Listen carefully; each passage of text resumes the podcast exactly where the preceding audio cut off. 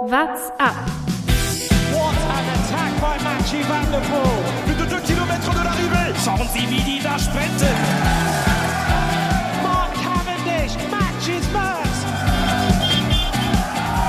Tadej the Tornado wins the Tour de France. Are you a little cannibal? Nah, nah, little cannibal, come on.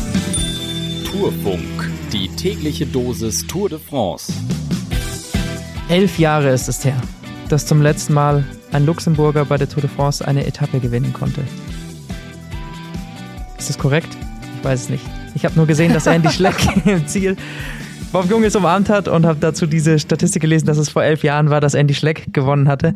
Vielleicht hat auch in der Zwischenzeit schon mal ein anderer Luxemburger gewonnen. Auf jeden Fall, Bob Junges, der Sieger der Etappe. Und mit dieser Halbinformation starten wir rein in die Folge Nummer 9 des Tourfunks in 2022. Mein Name ist Lukas Bergmann und mir zugeschaltet aus dem Radurlaub ist Thomas Herrlich. Ich grüße dich, Lukas. Und ich würde jetzt schon mal so weit gehen, dass es die wildeste Begrüßung war, die wir jemals hatten. Dein erster Satz ist direkt eine Aussage, von der Mit du Frage. nicht weißt, ob sie stimmt. ja, das ist. Ziehen wir das äh, jetzt so durch? Also machen wir jetzt heute den halbschadigen Podcast, einfach wilde Thesen im Raum und lass uns überraschen, ob sie stimmen oder nicht. was ist der Unterschied zu sonst? Okay, Punkt für dich. Nein, aber es war äh, eine, glaube ich, sehr emotionale Etappe am Ende raus. Bob Jungels, der mit vielen Verletzungen und Krankheiten auch zu kämpfen hatte, hat diese Etappe am Ende für sich entschieden. Aus einer Ausreißergruppe raus, die sehr, sehr groß war, hat er sich dann entscheidend lösen können, holt sich den Sieg. Ähm, dahinter kommt Castro Viejo als Zweiter ins Ziel.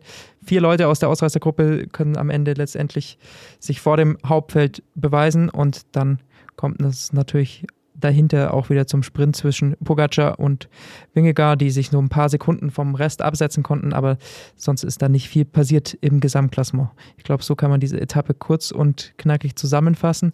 Und jetzt wollen wir natürlich in die tiefere Analyse gehen. Thomas, wie hast du die Etappe heute gesehen?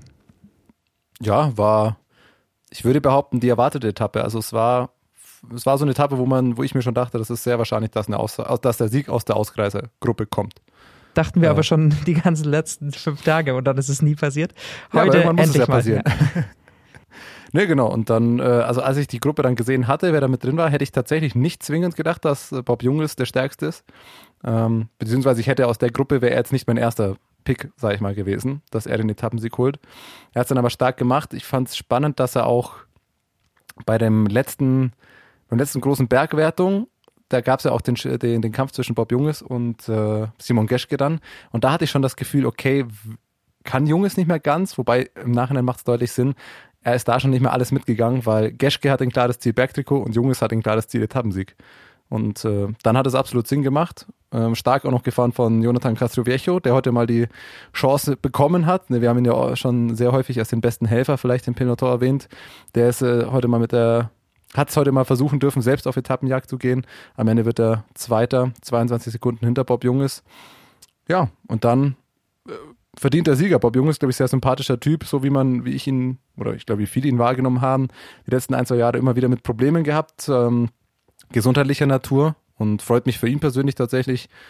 Ja, doch, also ein sympathischer Sieger. Freut mich sehr, dass er, dass er die Etappe gewinnen kann und da, glaube ich, in einer relativ langen, schwierigen Zeit äh, ein sehr gutes Ende setzen kann. So will ich es mal beschreiben.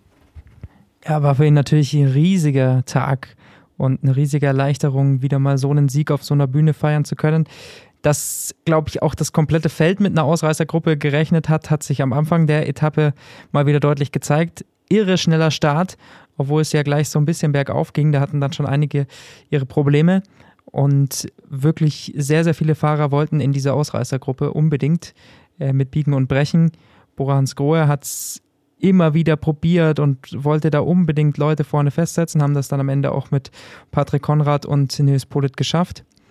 Ähm, und auch ansonsten hat irgendwie jedes Team versucht, einen Fahrer da mit vorne reinzuschicken, weil heute, glaube ich, vielen klar war, es muss auf jeden Fall oder könnte heute auf jeden Fall diese Ausreißergruppe durchkommen. Hat sich gewundert, dass Wout van Aert da vorne wieder mit dabei ist. Bei dem wundert einen eigentlich gar nichts mehr, oder? Also, genau so würde ich es beschreiben. Also ich, alles was er macht, ich wundere mich über nichts mehr. Du hast mir heute auch tagsüber schon mal geschrieben, oh, jetzt gewinnt heute wieder Wout, es hätte wieder sein können. Ähm, ja, man denkt dann ja so, okay, jetzt ist es äh, zwar ein Berg, aber der ist jetzt nicht übermäßig steil. Vielleicht dann äh, sowas, was ihm liegt, aber es war dann doch ein er bisschen zu lang. Er war, Berg, ja, ja, es waren 15 1000 Kilometer. Ja. äh, 15 Kilometer Bergwertung der ersten Kategorie, das ist dann schon, also zu richtig guten Bergfahrern, äh, da hat er dann, das ist dann auch nicht einfach Wouts Profil. Ähm, ja. Also da hat es mich dann nicht gewundert, dass er, dass er da heute nicht gewinnt. Aber für Bob Junges, ich habe es gerade mal nachgeschaut, im Endeffekt sein erster großer Sieg seit 2019, äh, Kone Brüssel Kone, damals noch für Quickstep.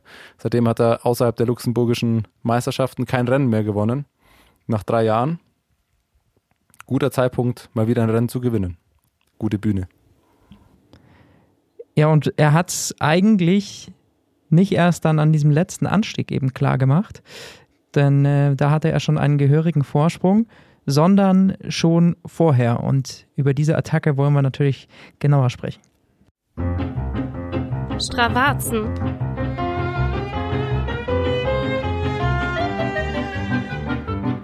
Es gab ja zwei Bergwertungen in der ersten Kategorie heute. Einmal eben dann ganz zum Schluss, das war die Zielankunft, und einmal schon davor, der Col de la Croix, der eben von Simon Geschke zwar gewonnen wurde, was die Bergwertung anging, da werden wir gleich noch darauf zu sprechen kommen, aber Bob Jungels war eben direkt hinter Simon Geschke natürlich dann auf Platz 2 und sie hatten circa einen Vorsprung von 18 Sekunden auf die Gruppe dahinter. Klar, da sind auch ein paar dann mit um Bergpunkte gesprintet und haben sich dann erstmal wieder zurückfallen lassen, bis sich dann die Gruppe dahinter wieder gefunden hat, aber die Abfahrt und das war meiner Meinung nach das Entscheidende heute, warum Bob Junges letztendlich diese Etappe gewinnen konnte, ist relativ äh, krass, wenn man es vergleicht, wie Bob Jungels zum Beispiel im Vergleich eben zu Wort von Art, der in dieser Gruppe war, äh, bergab gefahren ist. Ähm, er hat erstmal eine Höchstgeschwindigkeit von fast 100 km/h erreicht, das ist schon mal eine Ansage mit 96,8 und eine Durchschnittsgeschwindigkeit von 65,9. Dagegen hat Wout van Aert eine von 63,5 diesen Berg runter, also Lahm. fast mehr als 2 km/h äh, äh, holt er da raus im Schnitt. Und es war natürlich schon ähm, eine Zeit, die sie da bergab gefahren sind. Und am, äh, an der Spitze des Berges waren es, wie gesagt, so knapp 18, 19 Sekunden. Und unten dann ein Vorsprung von über einer Minute für Bob Junges. Also der hat nur in dieser Abfahrt 40 Sekunden rausgeholt. Und das waren letztendlich vielleicht genau die entscheidenden gegenüber zum Beispiel eines Thibaut Pinots, der dann am Ende eben es nicht mehr ganz rangeschafft hat.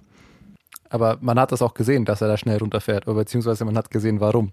Hast du das, die Kameraeinstellung gesehen, wo man ihn in der Abfahrt von hinten gesehen hat? Ich glaube, sein Arsch war gefühlt einen halben Meter höher als sein Kopf. Also ich weiß nicht, dass es äh, gefühlt, beim Mountainbiken macht man die absenkbare Sattelstütze ja nach unten, da sah es so aus, als ob er das extra nochmal nach oben gemacht hat, damit er seinen Kopf ganz, also es ist anatomisch nicht nachzuvollziehen, wie man so berg oder wie man so überhaupt fahren kann oder seinen Körper überhaupt so gefühlt verbiegen kann, aber eindrucksvoll. Muss halt nicht die braune Hose sein, die dann so rausschaut, aber in dem Fall sei es verziehen. Ja, das ist natürlich die Konsequenz dieser komischen Regel, dass man eben sich nicht mehr auf die, aufs Oberrohr setzen kann, sondern dadurch müssen sie natürlich jetzt auf dem Sattel irgendwie sitzen bleiben und versuchen sich trotzdem in diese aerodynamischste Position, die irgendwie möglich ist, zu biegen.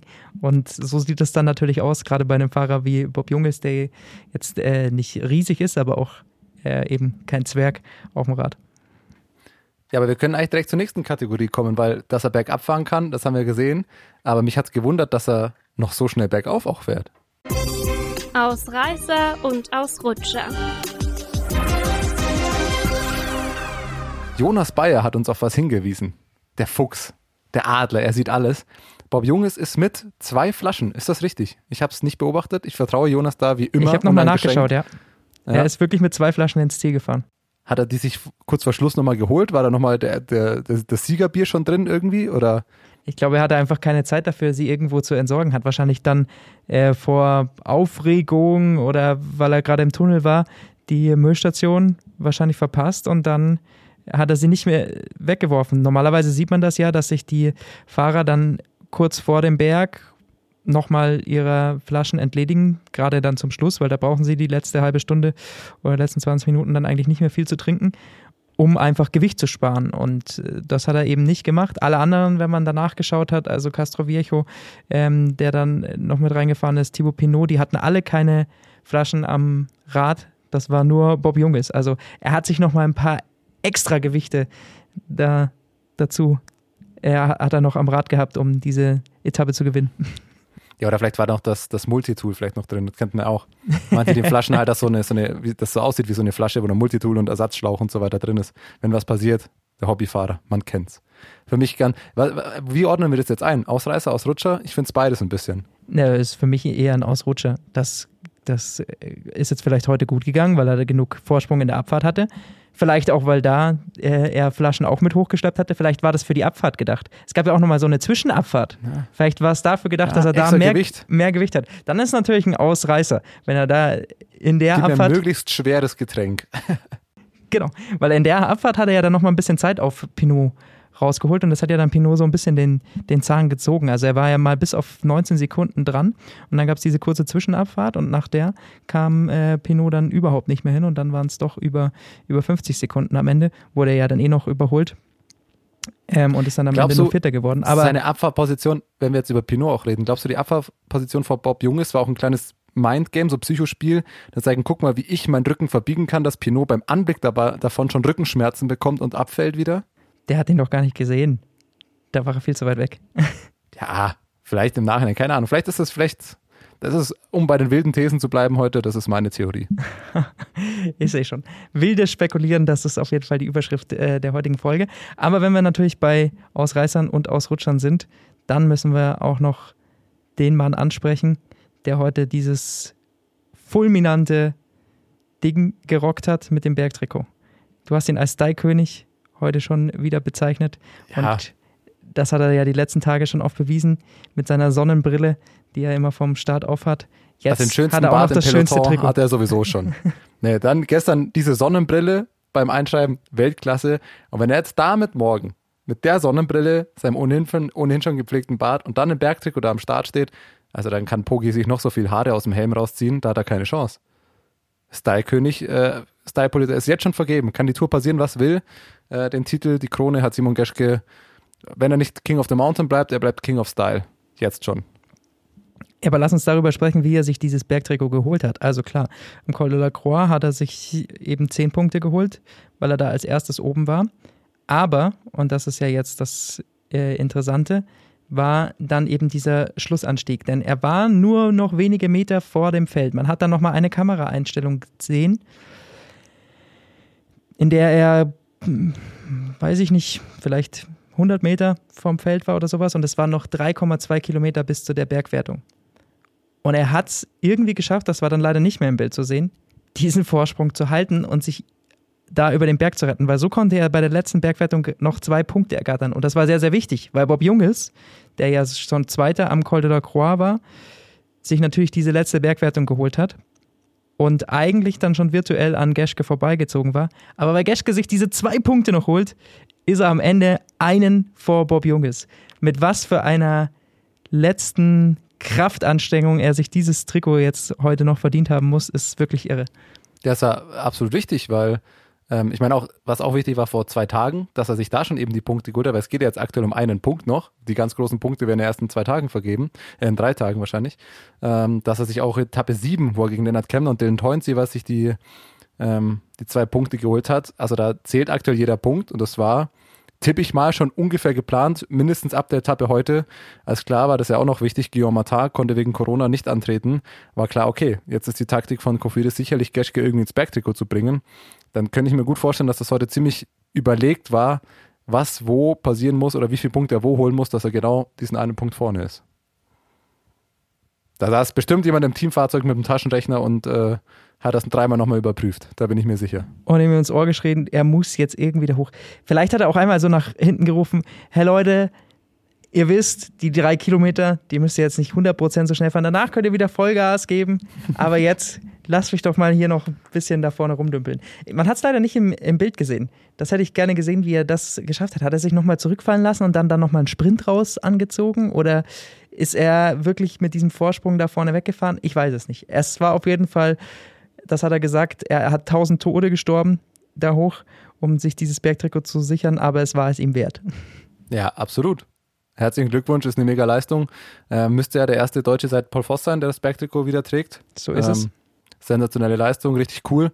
Ähm, wir werden nachher auch auf die nächsten Tage vorausschauen. Das ist die Frage. Ich würde mal behaupten, ab Mittwoch wird es sehr schwer, das zu halten äh, mit den ersten Ohr-Kategorie-Bergen, vor allem Ohr-Kategorie Schlussanstieg. Da wird wahrscheinlich der Etappensieger sich sofort das Bergtrikot holen, egal was alle anderen vorher machen. Ähm, aber ja, den Ruhetag kann er jetzt erstmal schön mit Bergtrikot genießen. Ist schon mal ein toller Erfolg für Simon Geschke jetzt schon. Worüber wollen wir zuerst reden? Erst alle Wertungen durchgehen oder nach vorne schauen? Ich würde noch ganz kurz äh, einmal auf die Gruppe heute schauen, weil da waren einige interessante Fahrer drin und ich glaube, man hat einige Erkenntnisse für die nächsten Tage gewonnen. Also, Thibaut Pinot, meiner Meinung nach, sieht er wieder sehr, sehr gut aus. Er hat da am Schlussanstieg dann irre viel auf Bob Jungels aufholen können. Hatte so ein bisschen das Pech natürlich, nicht nur, dass er in der Abfahrt davor schon eben einiges verloren hatte vom Col de la Croix, wie die komplette Gruppe, sondern dass sich die Gruppe dann unten auch nicht einig war. Also Bob Jungels ist da ja ein ganzes Stück lang noch, das waren fast 20 Kilometer oder sowas, die er dann noch flach ähm, zu dieser Berganfahrt überhaupt noch, noch fahren musste. Und da hat er Zeit rausholen können auf eine Gruppe, die aus über zehn Mann bestand hinter ihm. Das war schon, schon krass. Also die Gruppe war sich nicht einig, das war sicherlich zum Nachteil von Thibaut Pinot. Er hat dann erst attackieren können am Berg selber. Das war dann eben ein Stück zu spät, aber ich glaube, dass wir von ihm noch was erwarten können in den nächsten Tagen. Also er sieht wieder in guter Form aus. Für so Ausreißergruppen. Absolut. Ja, das ist, werden wir die nächsten Wochen, den werden wir häufiger in Ausreißergruppen sehen. Wahrscheinlich bei jeder Etappe, die irgendwas mit Bergen zu tun hat. Wer mich dagegen enttäuscht hat aus der Ausreißergruppe, war Rigoberto Oran. Der ist relativ Rigo. früh. Ja, der ist irre früh zurückgefallen. Und man muss ja sagen, er sah in den ersten Tagen wieder gar nicht so schlecht aus. Da ist er immer mit den GC-Fahrern mit und dann in so einer Ausreißergruppe, dass er sich da so abhängen lässt. Vielleicht ist er dann aber auch so schlau und sagt, okay, er merkt, heute ist so jemand wie Bob Jungels oder Thibaut Pinot oder sowas einfach ein Stück stärker, nimmt dann raus und probiert es in zwei Tagen nochmal, weil er auch halt nur auf den Sieg gehen will. Könnte natürlich auch sein. Auf jeden Fall hat er jetzt so viel Zeit verloren, dass er in jede Ausreißergruppe gelassen wird. Das, da kann man sicher sein. Und ein, schon sechs Minuten verloren. und ein interessanter Aspekt, den ich auch noch in dieser Gruppe entdeckt habe, ist, dass so jemand wie äh, Jonathan Castro Viejo überhaupt mitfahren darf. Also wann Das hat hat man überrascht. so jemanden von Ineos, der ja bekannt ist, der Arbeiter schlechthin zu sein am Berg, wann hat man das gesehen, dass Ineos so jemanden in die Ausreißergruppe schickt? Das hat mich auch gewundert. Also während der Etappe dachte ich halt, okay, das wird die Taktik gewesen sein. Schicken wir mal nach vorne, falls wirklich was passiert am letzten Anstieg, dass du noch diesen, ja, man nennt es Satellite Rider, also den Satellitenfahrer, der dann noch unterstützen kann, wenn die Favoriten auf die Ausreißer drauf fahren, dass du dann ihn noch vorne hast.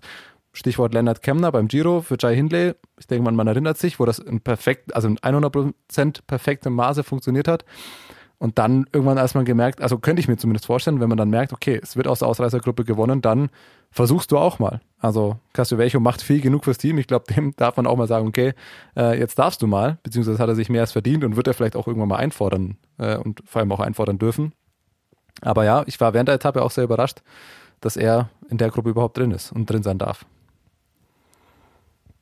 Vielleicht hat man aber auch sich gedacht, dass die Etappe heute nicht schwer genug ist, dass ganz viel im Gesamtklassement passiert, dass man sich denkt, okay, man braucht die nicht zwingend. Hinten bei der Gruppe Pitcock und so weiter sind da auch noch mit dabei, dass man sagt, okay, die wirklich schweren Bergetappen, wo man ihn wirklich braucht, kommen erst noch. Das sagt, okay, wenn er mal was versuchen will, dann heute. Und dann gab es natürlich auch wieder das zweite Rennen um das Gesamtklassement und da sind wir ja dann schon beim Punkt, da können wir jetzt mal drauf schauen. Äh, vorne hat sich nichts getan. Äh, Tadej Pogacar und Jonas Vingegaard sind immer noch 39 Sekunden auseinander, hatten aber dann eben drei Sekunden Vorsprung auf den Rest. Gut, das, das ist nicht viel. Trotzdem hat man wieder gesehen, die beiden sind die spritzigsten, wenn es auch dann in Schlusssprints geht.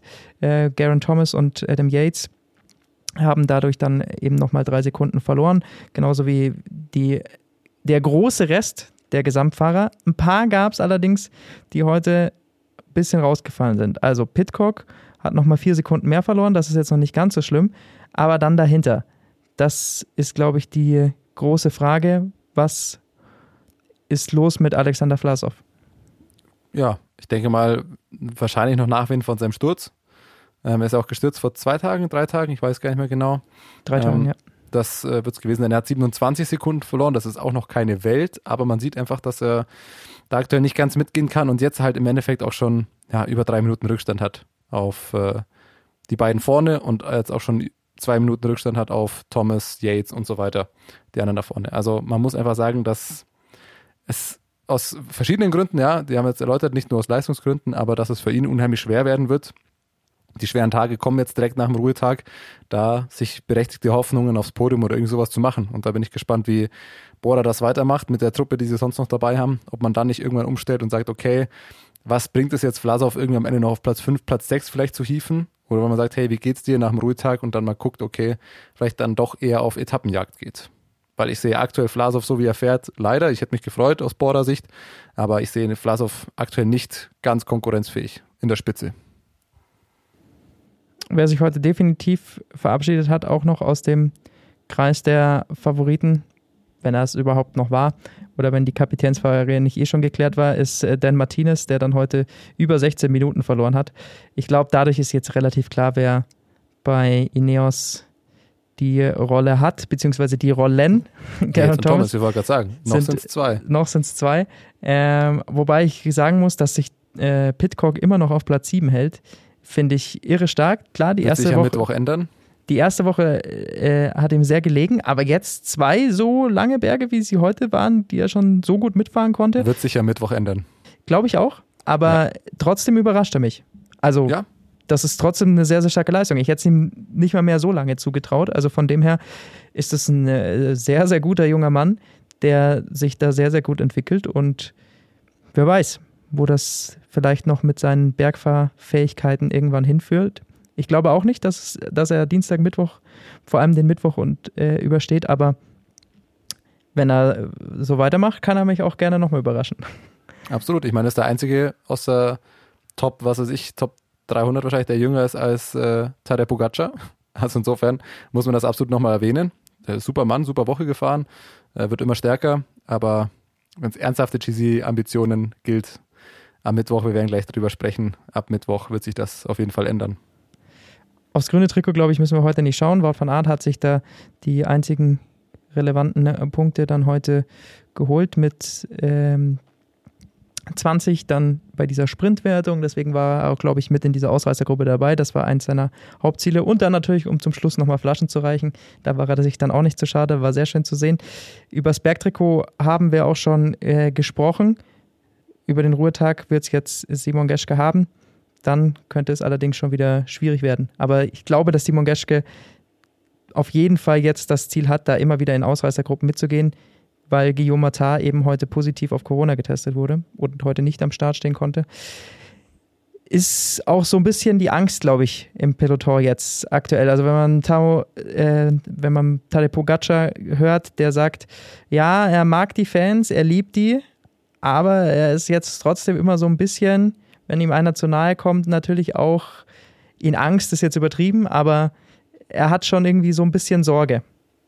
Ja, vor allem kommt jetzt die Testung wieder am Ruhetag, ne? Soweit ich weiß. Also das wird äh, mit Spannung sein. Da hatten wir die letzten Jahre bei der Tour relativ Glück, aber man kann sich jetzt auch mal an die Tour de Suisse zurückdenken, wo es anders war. Ähm, ja, jetzt mit Guillaume Matar vielleicht der erste große prominente Fall, der dann dieses Jahr raus ist wegen Corona, wegen einem positiven Corona-Test. Ja, drücken wir die Daumen. Ich glaube schon, dass es beim einen oder anderen Fahrer ein bisschen ein, zwei Gedanken heute Abend gibt. Ja, was passiert denn morgen beim Test? Aber ja, vor allem, wenn natürlich auch schon einer deiner Teamkollegen ähm, positiv getestet wurde. So ist es ja bei äh, Tadej Pogacar äh, mit eben Längen, der, der schon raus ist. Also von dem her hofft er natürlich, dass es sich nicht im Team verbreitet hat, sondern irgendwie von außen kam und es deswegen nur Längen erwischt hat. Aber gut, das kann keiner beeinflussen. Lennart Kemner hat es sehr schön bei der ARD-Treffen gesagt. Er hat da keine Angst vor. Was soll er machen? Entweder er ist positiv oder er ist negativ und dann schaut er halt mal, ob er noch weiter weiter mitfährt. Ja, drücken wir die Daumen. Für alle. Ja, das wird das, das große Thema sein jetzt am Ruhetag. Und dann können wir eigentlich schon mal auf die Woche vorausschauen. Wir haben die, ja, die ganz großen Etappen. Königsetappe am Mittwoch, würde ich behaupten. Ähm, und direkt Mittwoch danach. Also und Donnerstag. Mittwoch und Donnerstag zwei Ankünfte der Org-Kategorie, Bergankunft. Das heißt, da wird sich im Bergtrikot einiges tun. Ich könnte mir gut vorstellen, dass Geschke am Dienstag haben wir nochmal vier kleinere Bergwertungen, also zweimal vierte Kategorie, einmal dritte, einmal zweite Kategorie. Da werden wir Geschke mit äh, Sicherheit irgendwie in der Ausreißergruppe sehen oder mit Sicherheit versuchen, da sich an den ersten Bergwertungen ähm, schon Punkte zu holen, dass er das Trikot da behalten kann. Und ab Mittwoch äh, Or-Kategorie Bergwertung mit Etappenfinish sind doch direkt 50 Punkte, glaube ich, ne? Wenn ich jetzt richtig bin. Nee, es ist dieses Jahr abgeschafft worden. Okay. Wie ist es? Ah, okay. Aber auf jeden Fall wird es sind Or-Kategorie 20, sind 20 Punkte. 20 Punkte. Genau. Okay, du siehst, ich bin schlecht informiert. sind 20 Punkte für die, für die Or-Kategorie, 10 für die, für die erste Kategorie und es ist eben nicht mehr so, dass es doppelte Punktzahl gibt im Ziel. Siehst du, so schlecht bin ich informiert. Kein Mal, Stress. mal wieder an fünfmal wahrscheinlich irgendwo nicht zugehört. Aber egal. Also ab ich Mittwoch habe mich mit dem Bergtrikot auch, auch schon mal äh, hier sehr falsch vor einigen Etappen geäußert. Also von dem her bist du in bester Gesellschaft, Thomas. Aber wenn man sich das einfach überlegt, wir haben zwei Or-Kategorie-Wertungen am Mittwoch mit Bergfinish und drei Or-Kategorie-Wertungen am Donnerstag mit Bergwertung, äh, Bergfinish, Or-Kategorie. Also da wird sich, in der Wertung wird sich einiges tun diese Woche und da fürchte ich, wird Simon Geschke, je nachdem wie ernst äh, das Kollege aus Slowenien und Dänemark nehmen werden, dann leider nicht mehr ganz mitkommen. Dienstag Ausreißergruppe, oder? Würde ich nochmal tippen, bevor die große Action passiert, Mittwoch und Donnerstag. Oder was meinst du? Ja, ich glaube, es ist so mindestens so ein bisschen als Ruhetag eingeplant. Wir werden sehen, was UAE macht. Äh, heute haben sie auch wieder sehr, sehr lange von vorne geführt. Man fragt sich schon langsam wirklich, rauchen die hier jetzt in einer Woche alle Fahrer auf, die sie haben, jetzt wo sie auch noch einen Ausfall hatten? Ähm, das ist wirklich irre, wie knapp die das, also wie lang die das heute auch dann äh, versucht haben, unter Kontrolle zu halten. Klar, dass da jetzt vorne man das irgendwie kontrollieren muss, aber ob man da jetzt bis auf eine Minute an die Ausreißer ranfahren muss, wo jetzt keiner dabei ist, der wirklich noch gefährlich wird im GC, weiß ich jetzt nicht. Also fand ich interessant zu sehen. Und deswegen mal schauen, was sie äh, am Ruhetag, wie sehr sie sich ausruhen und was sie dann am Dienstag wieder im, zustande sind, imstande sind zu leisten. Ja, bin ich auch gespannt. Du bist so ein bisschen drüber weggegangen. Woran liegt es denn? Ich spreche über den Tour Fantasy Manager natürlich. Nicht mein Thema dieses Jahr. Ich bin so raus. Ich Thomas so Gerlich schlecht. möchte, möchte keine Aussage dazu treffen. Das ähm, kann ich natürlich verstehen. Ich glaube, ich bin letzter wahrscheinlich. Ich will gar nicht gucken. Ich habe seit drei Tagen vergessen, meinen Kapitän zu ändern. Ich bin das, das schlechteste Beispiel, was man. Dein Kapitän ist noch Mathieu kann. van der Poel. Der ist heute wieder sehr früh. Fährt er noch mit? Mein Gott, ich, hätte- ich denke schon seit drei Tagen, ich sollte Van der Poel mal auswechseln, quasi. Aber ja, ich bin Platz 86. Es ist unfassbar. Von 96, die überhaupt Punkte haben. Es sind nur noch. Also ich will jetzt nicht, ich will jetzt nicht zu böse sein. Aber an die neun Leute, die noch hinter mir sind, was macht ihr eigentlich? also das muss man sich wirklich fragen. Aber egal. Der Sieger der heutigen Etappe, den darf ich natürlich noch verkünden, ist Maschine 3000 mit 1121 Punkten, die er heute gemacht hat. Und wen hat er als Kapitän? Bob Jungels. Starker Call. Sehr guter Call, Glückwunsch. Damit kann man sich natürlich äh, super so einen Etappensieg holen. Damit hat man sich auch definitiv verdient. Äh, in der Gesamtwertung gab es wieder einen Führungswechsel, nachdem es gestern andersrum war, dass AECC-Rider an F12 vorbeigezogen sind. Hat er heute zurückgeschlagen und liegt jetzt wieder knapp vorne. Aber es ist äh, ein sehr enges Duell zwischen den beiden an der Spitze. Also das wird auf jeden Fall noch interessant. Jetzt ist natürlich die Frage, wen nennt man für diese zehnte Etappe als Fantasy-Kapitän? Fragst du mich? Ja, ich frage, ich frage dich, der auf Platz Mathieu van der 150 Poel. oder Platz Ja. 160 li liegt aktuell. Ich bleibe bei Mathieu van der Poel. Äh, Den habe ich seit jeden Tag. Vor allem, ich habe gerade erst gesehen, dass ich, äh, glaube ich, habe falsch geschaut. Die Gesamtwertung. Nee, doch, war doch richtig, scheißegal. Ähm, ja, Ausreißergruppe, wer, wen, wen hat man da? Ich tippe mal, dass Geschke, oder? Herr Geschke wird auf jeden Fall mitgehen und ich tippe mal, dass ähm, einige, die heute wir auch schon gesehen haben, es dann nochmal probieren könnten. Also allen voran Patrick Konrad, der gestern sehr, sehr gut aussah, heute dann scheinbar nicht die Beine hatte. Könnte ich mir gut vorstellen, dass der nochmal was probiert. Es ist nicht ein ganz so steiler Berg hinten raus. Es ist eine Bergwertung der zweiten Kategorie als Ankunft, ähm, die aber sehr, sehr lange geht. Also relativ flach dahin. Das äh, könnte dann eben für nochmal so einen Fahrertypen wie Bob äh, Jungels oder sowas sprechen. Vielleicht sehen wir zum Beispiel einen äh, Filippo Ganna, der mit in die Ausreißergruppe oder sowas geht. Der hat so was ähnliches schon mal beim Giro gewonnen.